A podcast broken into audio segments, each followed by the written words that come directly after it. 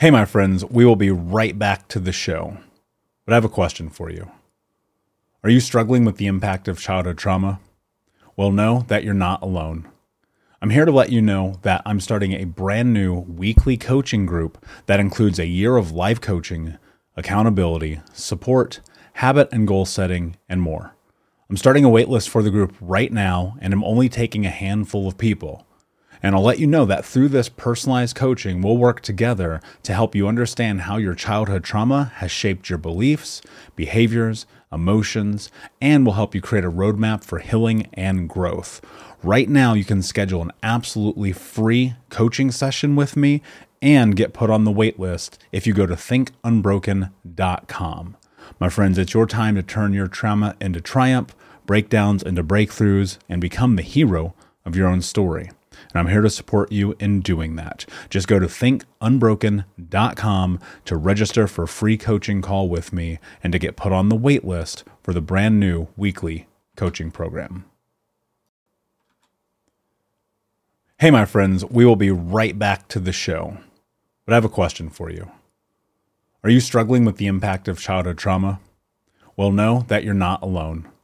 I'm here to let you know that I'm starting a brand new weekly coaching group that includes a year of live coaching, accountability, support, habit and goal setting, and more. I'm starting a waitlist for the group right now, and I'm only taking a handful of people. And I'll let you know that through this personalized coaching, we'll work together to help you understand how your childhood trauma has shaped your beliefs, behaviors, emotions, and will help you create a roadmap for healing and growth. Right now, you can schedule an absolutely free coaching session with me and get put on the wait list if you go to thinkunbroken.com. My friends, it's your time to turn your trauma into triumph, breakdowns into breakthroughs, and become the hero of your own story. And I'm here to support you in doing that. Just go to thinkunbroken.com to register for a free coaching call with me and to get put on the wait list for the brand new weekly coaching program. We'll be right back to today's show, but before we do, I want to let you know that you can get a free copy of my first book, Think Unbroken Understanding and Overcoming Childhood Trauma, when you leave a review for the podcast on Apple Podcast, either on desktop or on your phone. All you have to do is go to Apple Podcasts, look up Think Unbroken, click follow in the top right, and then go and leave a review at the bottom. And when you leave that review, screenshot it and send it over to book.thinkunbroken.com where you can upload your contact and mailing information, and we will send you a free copy of this award winning best selling book, absolutely free, including shipping. Just go to book.thinkunbroken.com to upload your screenshot review from Apple Podcast for the Think Unbroken podcast. And until next time, my friend, be unbroken. I'll see you. You're listening to the Think Unbroken podcast, and I'm your host, Michael Unbroken. I'm an author, speaker, coach, and advocate for adult survivors of childhood trauma and abuse. In this podcast, you will learn how to transform your trauma into triumph, turn breakdowns into breakthroughs, and go from victim to being the hero of your own story. You can learn more at thinkunbrokenpodcast.com, and of course, check us out on Apple Podcasts and Spotify at Think Unbroken Podcast. Hey, what's up, Unbroken Nation? Hope that you're doing well wherever you are in the world. I'm Michael Anthony, author, speaker, podcaster, and advocate for adult survivors of childhood trauma. And you, of course, are listening to the Michael Unbroken podcast. Today, I am greeted by my amazingly dear friend, Cole Chance. Cole, how are you? I'm so well. I'm so good. Hello from Australia. Good. Hello from down under. Um, I'm stoked to have you on. Listeners may not know this. You and I have been pals for a while now. Um, the world through serendipity made our paths cross when I discovered you on your YouTube many, many moons ago. But before I dive into that, can you tell everybody a little bit about you? I am a I'm lots of things. I am a yoga teacher. I'm a world traveler. I am a alcoholic in recovery.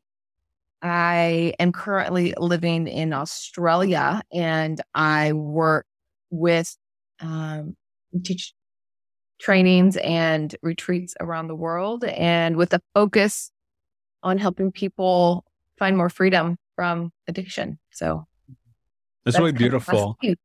Yeah. Yeah. I mean, I, I love your mission. I love your journey. Um, I I found you online many moons ago, as I said. Um, when I was in the midst of this healing journey, where my body was very much broken down from the way I had treated it from drugs and alcohol, and on top of all the abuse that it had been through. And I remember, like the first time I watched your one of your videos, feeling like I don't know why, but I think this person understands what it's like to be a human being inside of a human mm-hmm. body um, as opposed to a lot of yoga practitioners. And, and I'm not shaming anyone, so let's be very clear, um, where it feels very robotic, which I, I think is kind of my experience of doing yoga now for going on 12 years.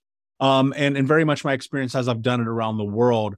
What is it, I guess, really as a jump off point? What was it that led you down this path? Because yoga, I find in my own journey and experience, has been this extremely um, not only healing tool for me, but it always helps me kind of find my my center in the universe. How is it that it found you, or vice versa? Well, I think that I was I was very off center whenever uh, yoga found me. I guess I'll say. I took my first yoga class in a drug and alcohol treatment center, um, probably I don't know, ten years ago or something. Um, really fortunate for it to have found me. So I was on like a rehab tour in my 20s. So I was in and out of rehabs a lot. And only a couple of them, this is the first treatment that I went to that had yoga in it. And I was so disconnected from my body and just, for and from myself and like all on all the different levels.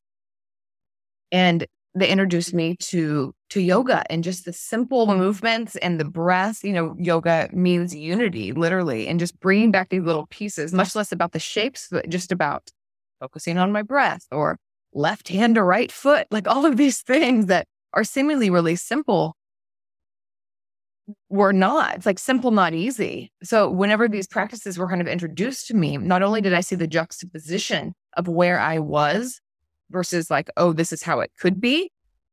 Um, but it allowed me to silence the noise outside as well. Like on this mat, I couldn't distract myself.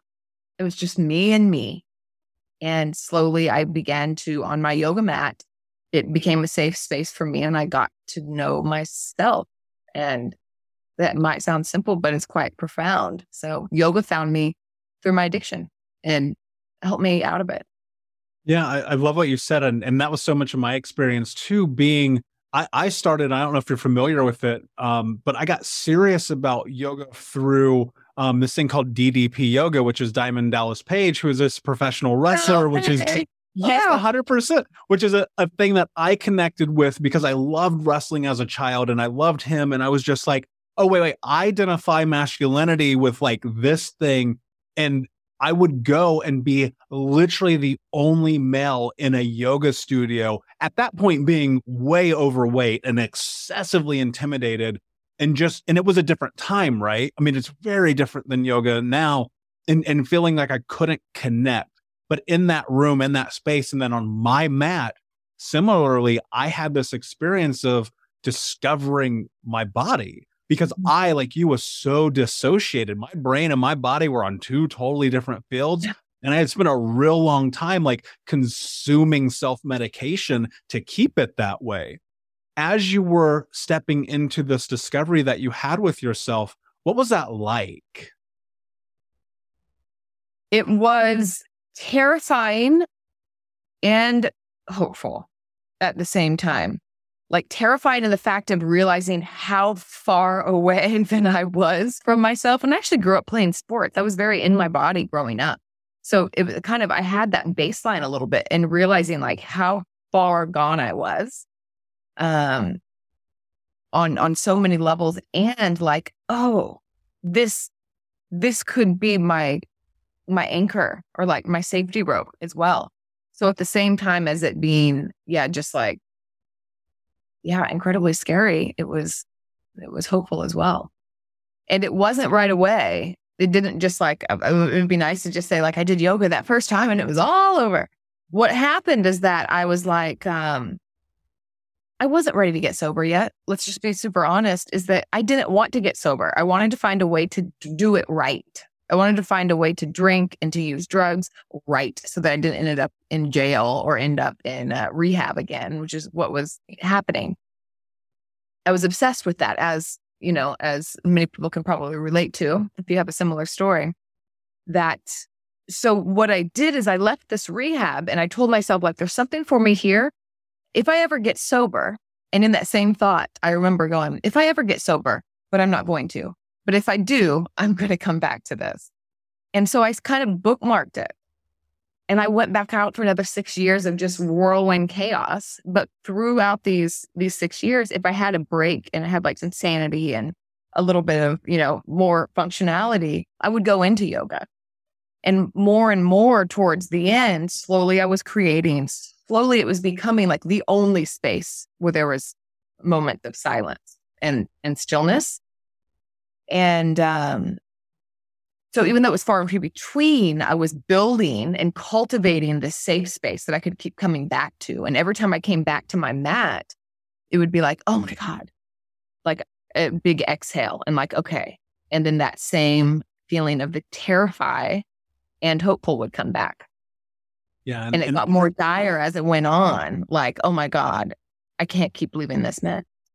Yeah. And, and, and I don't want to put words in your mouth, obviously, but I'm so curious if your situation was similar to mine in that those moments being on the mat felt like the only true sense of control that I had. Because mm-hmm. I, I recall just spending so much time in the chaos that I thought I was controlling, right? Because like you, I was thinking like, how can I just get trashed every night and then get like have this sense of normality? And it wasn't true because my life was out of control. And then being in that moment and looking at and recognizing I get to control everything that's happening in this moment, mm-hmm. I found a sense of peace. Yeah. How similar was that to your experience? Yeah, I think that, you know, and to touch on what you said about how we're trying, we're so out of control. Not only are we out of control in our addiction, but we're obsessed with the controlling.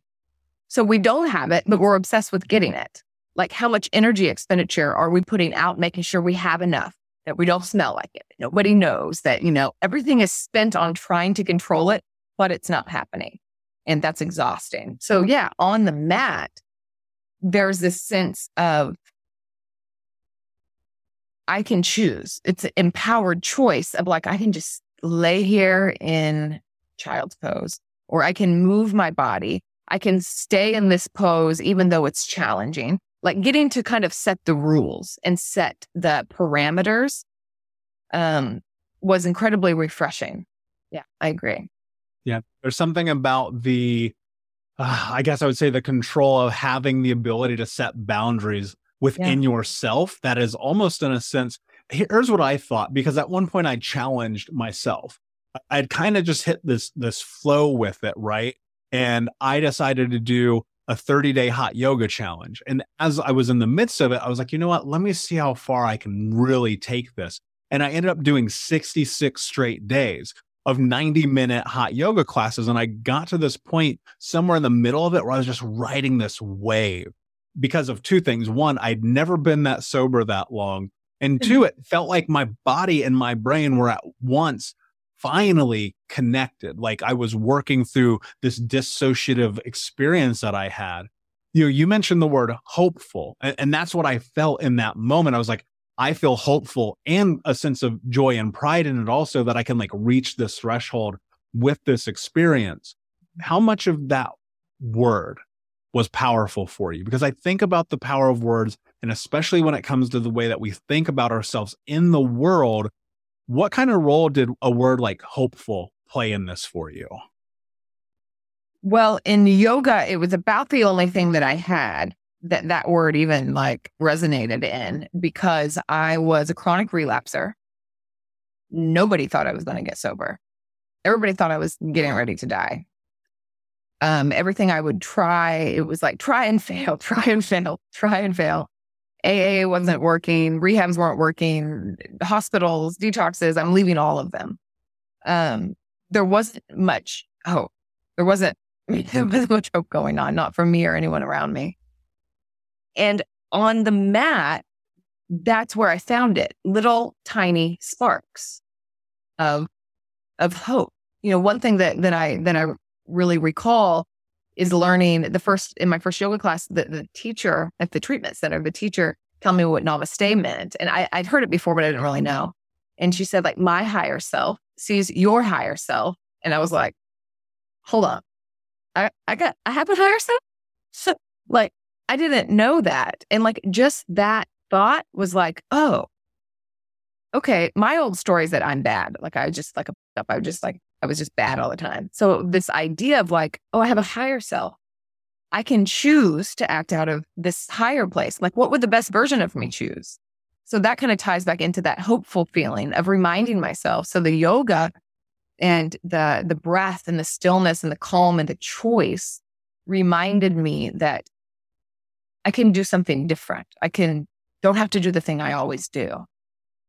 Yeah, and and there's also an, an intrinsic challenge to that, right?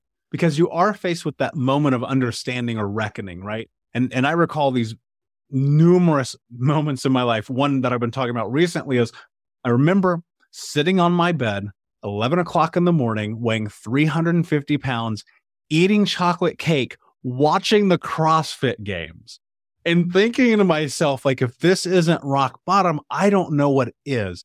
And in that, coming to the realization that I had a choice to make, that there was accountability to be had to myself and I think often people view yoga as this I can let go and just exist in the world and and not have to challenge myself to it. But I found through my own experience that it was an immersive challenge in mind, body, spirit, and soul.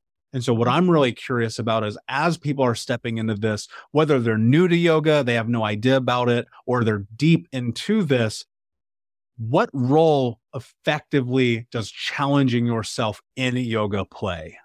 Mm.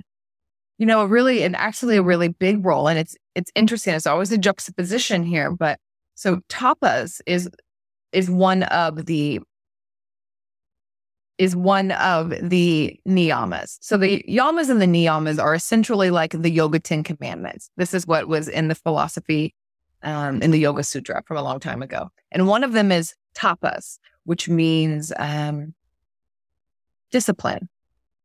I didn't like that word. That didn't resonate with me at all. Um, but it's learning like how do, can we use like, like this discipline and this fire towards ourselves? Like how do we stand up for ourselves, to ourselves, for ourselves?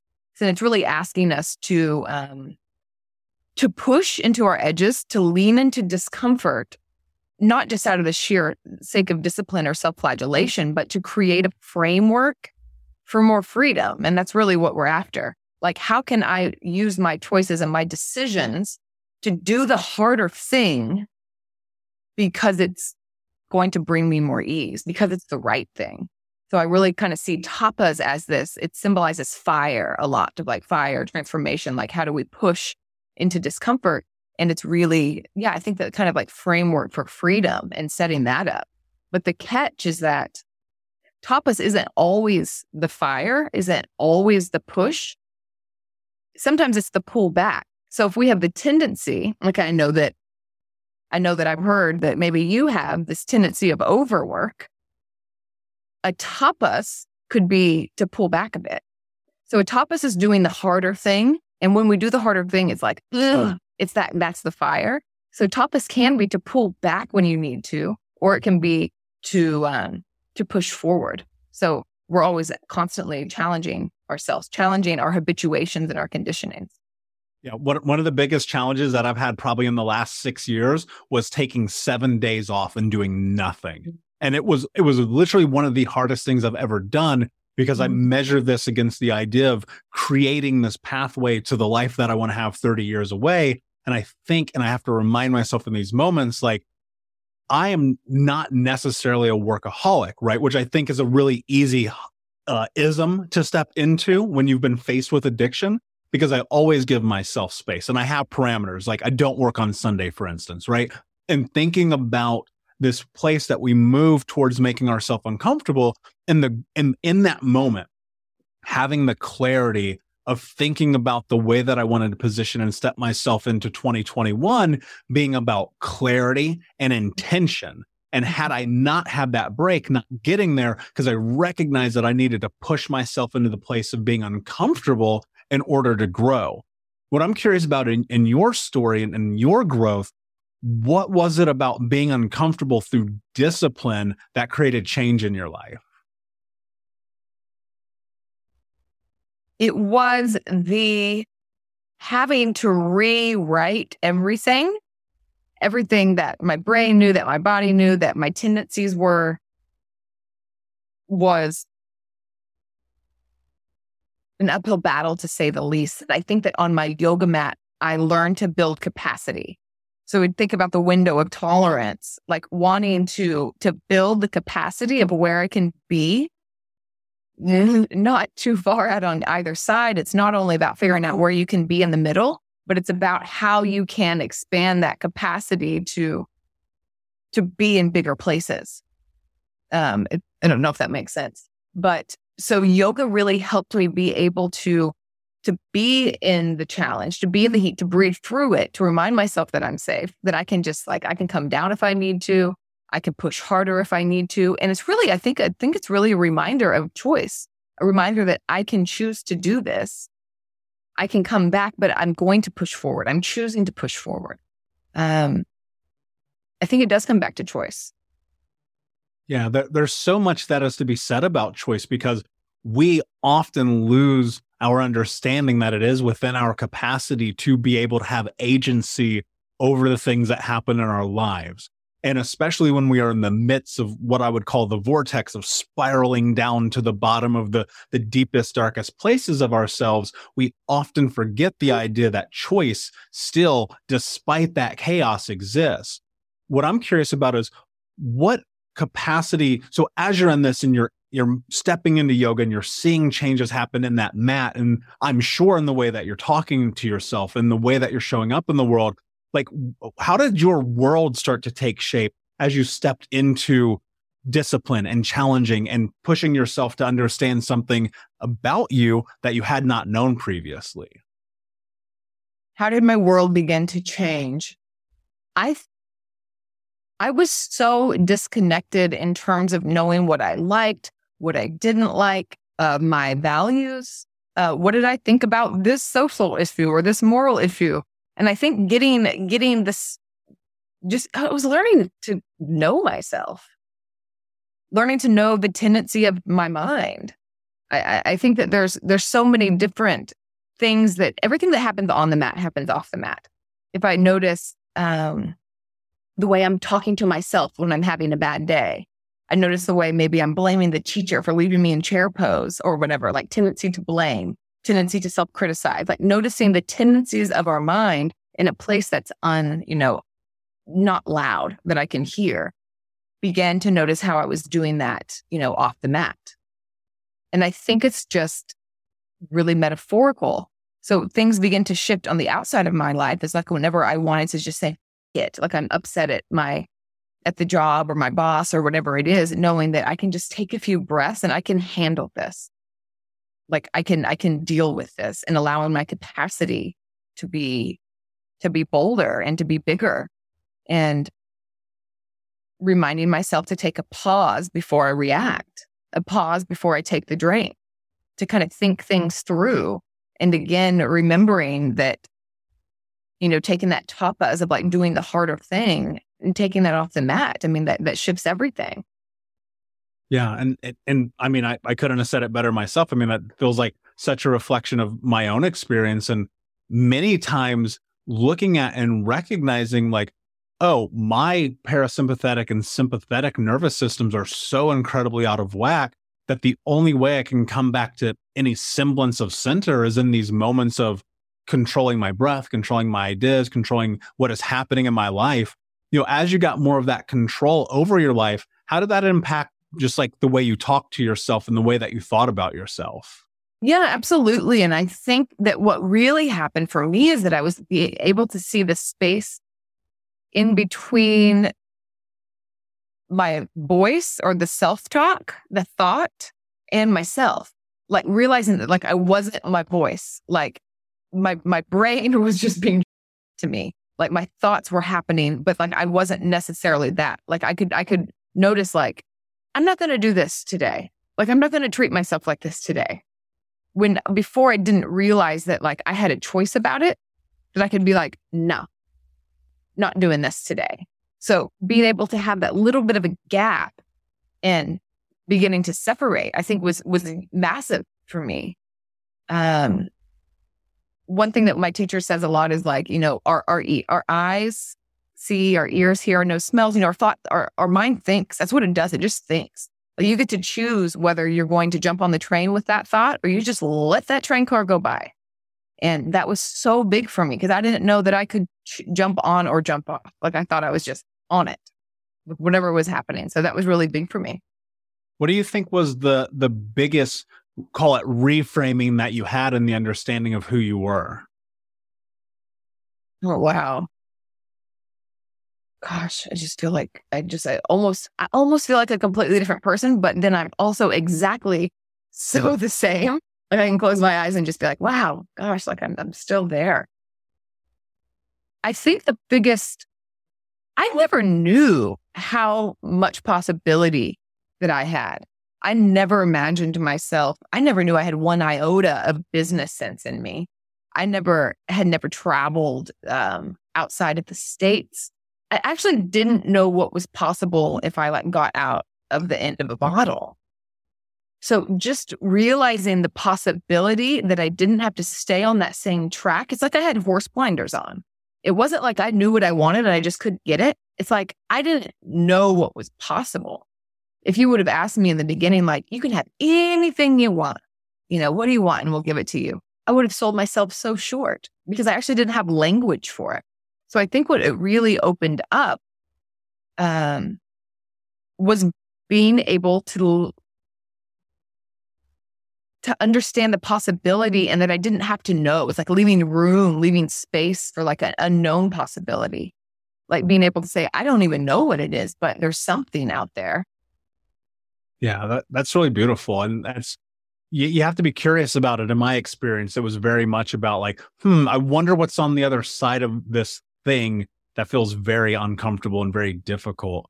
So, what a, what I'd love to know, I'm listening, Cole, Michael, this is great. Seems to work for you guys. You're special. You're clearly, you know, something that I don't know.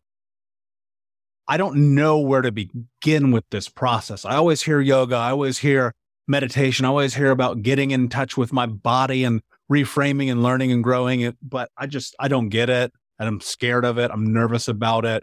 Like, where, where do I begin to actually step into this? I think that we have different entry points, which is fine because we're all different. So I think trying to do it exactly like somebody else does it isn't the way to go.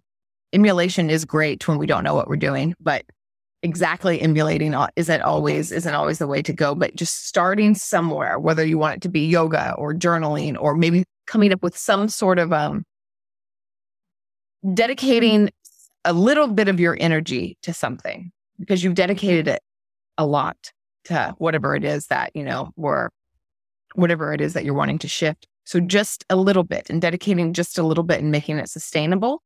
And then just adding those up, adding it up day to day. And you're like, and then this too, and this part too, and this part too. And, you know, that begins to create shift and create uh, something different creating a new groove.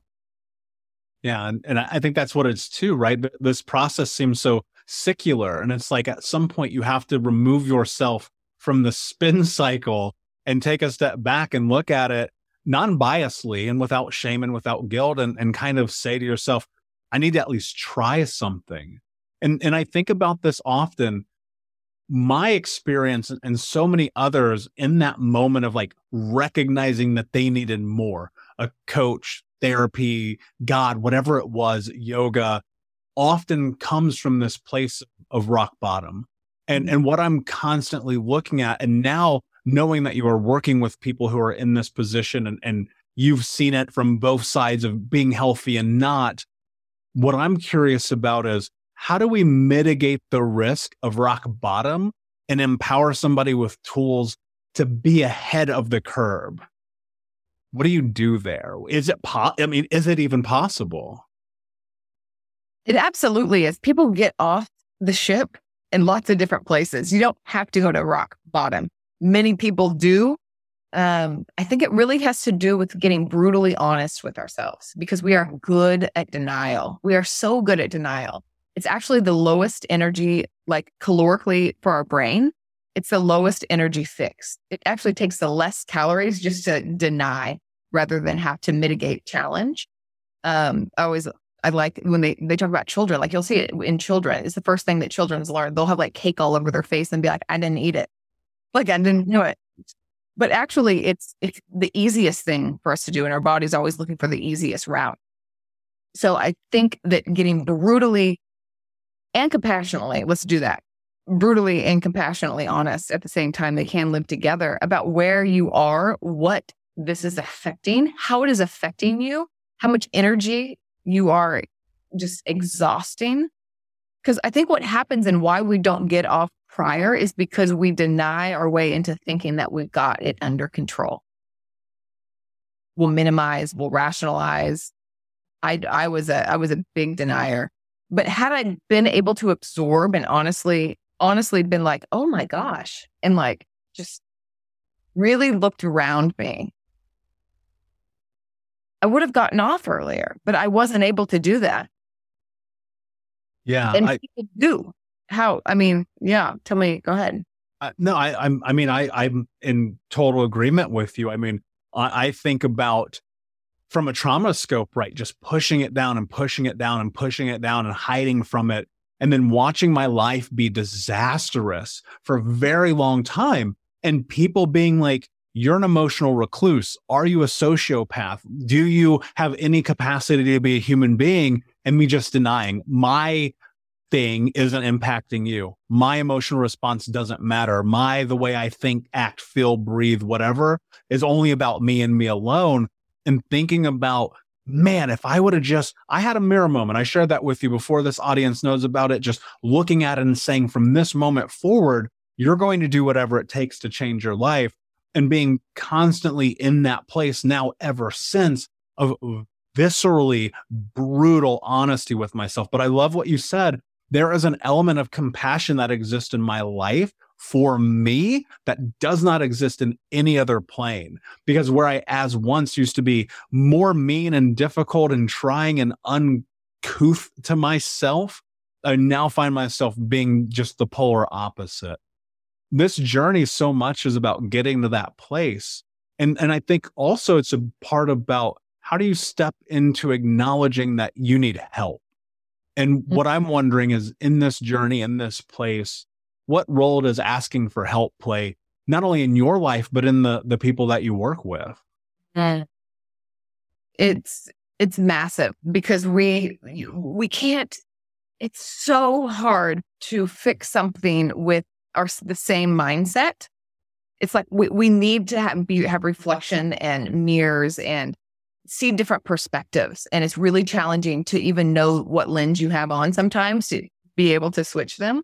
So it's so important to be able to ask for help. And this can be really scary. We don't know things may not have went well, you know, prior to asking for help. You know, we're vulnerable when we ask for help. So a lot of people that place of vulnerability could not have went well.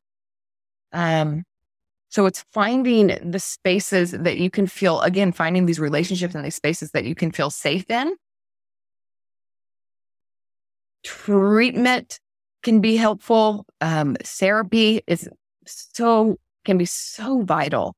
Uh, coaching, figuring out what it is, that creating these spaces where you can have these secure attachments and really be seen and be heard, I, th- I think are, are so, are so important are so important. And I think it's also about being discerning about where we're asking for help, especially coming from out of a vulnerable situation. Yeah. And, and, and I think often, and, and my experience, especially, and you nailed it, is we, we had found when we come by it honestly that asking for help often led to ramifications. And, you know, the, the one thing that I've come to discover is that asking for help is actually the strongest thing that we can do I mean, there there's a 0% chance I'd be sitting here having this conversation with you had it not been me in multiple different parts of my life being like, "Oh, I need a resource. I need help." And I mean, even that's how I discovered you on YouTube. God knows how long ago, but it was like I need something else that my brain cannot compute. And and I think you hit that right on the head. Um, as we start to wrap up here, I, I want to definitely give you some space. Tell me a little bit about what you're working on right now. Well, what I'm working on right now, I kind of do lots of different things, but in the terms of uh, um, using my experience for, yeah, to give some hopefulness back to that word hopeful, is I'm working on a program called Emerge that I created, and it's a group inquiry. It's a it's a self inquiry, but it's supported by supported by community, and we really go in and we get down into the honesty and really digging in and seeing um, being real with what's going on. And it's just amazing how we can hide from ourselves. And I think that's just a really, really beautiful to be able to do this in community because then, you know, someone else will share and you're like, oh, me too. Like, but, and we can really reflect these for each other. And one thing that I just wanted to mention about that is one of my teachers, Pema Chodron, she talks about always like going, she's always talking about going into discomfort and going into our walls. But she does say, but we don't go after our walls with a sledgehammer like you go there, but you do, you know, speaking to that kind of compassionate, like, oh, we're going to the walls, but you know, maybe, maybe we won't be like blasting them with um, demolition. I think that's an important, an important point. Yeah, safely open. Yeah, that's a beautiful uh, distinction, right? Because you you think about stepping up to that. I would be like in a tank. How can I knock this thing down? And, and recognizing like even that effort because I wasn't clear about the intention and clarity in it, putting myself in a position of being like, oh, no, no, I'm actually causing more destruction. Absolutely. And then going back to yoga, how we practice this on our yoga mat, like especially in yin yoga. I don't know how much yin yoga you do, but yin yoga yeah. is so capacity building. And we don't go to like 100% of the deepest pose you can go to because you're going to have to sit there for five minutes.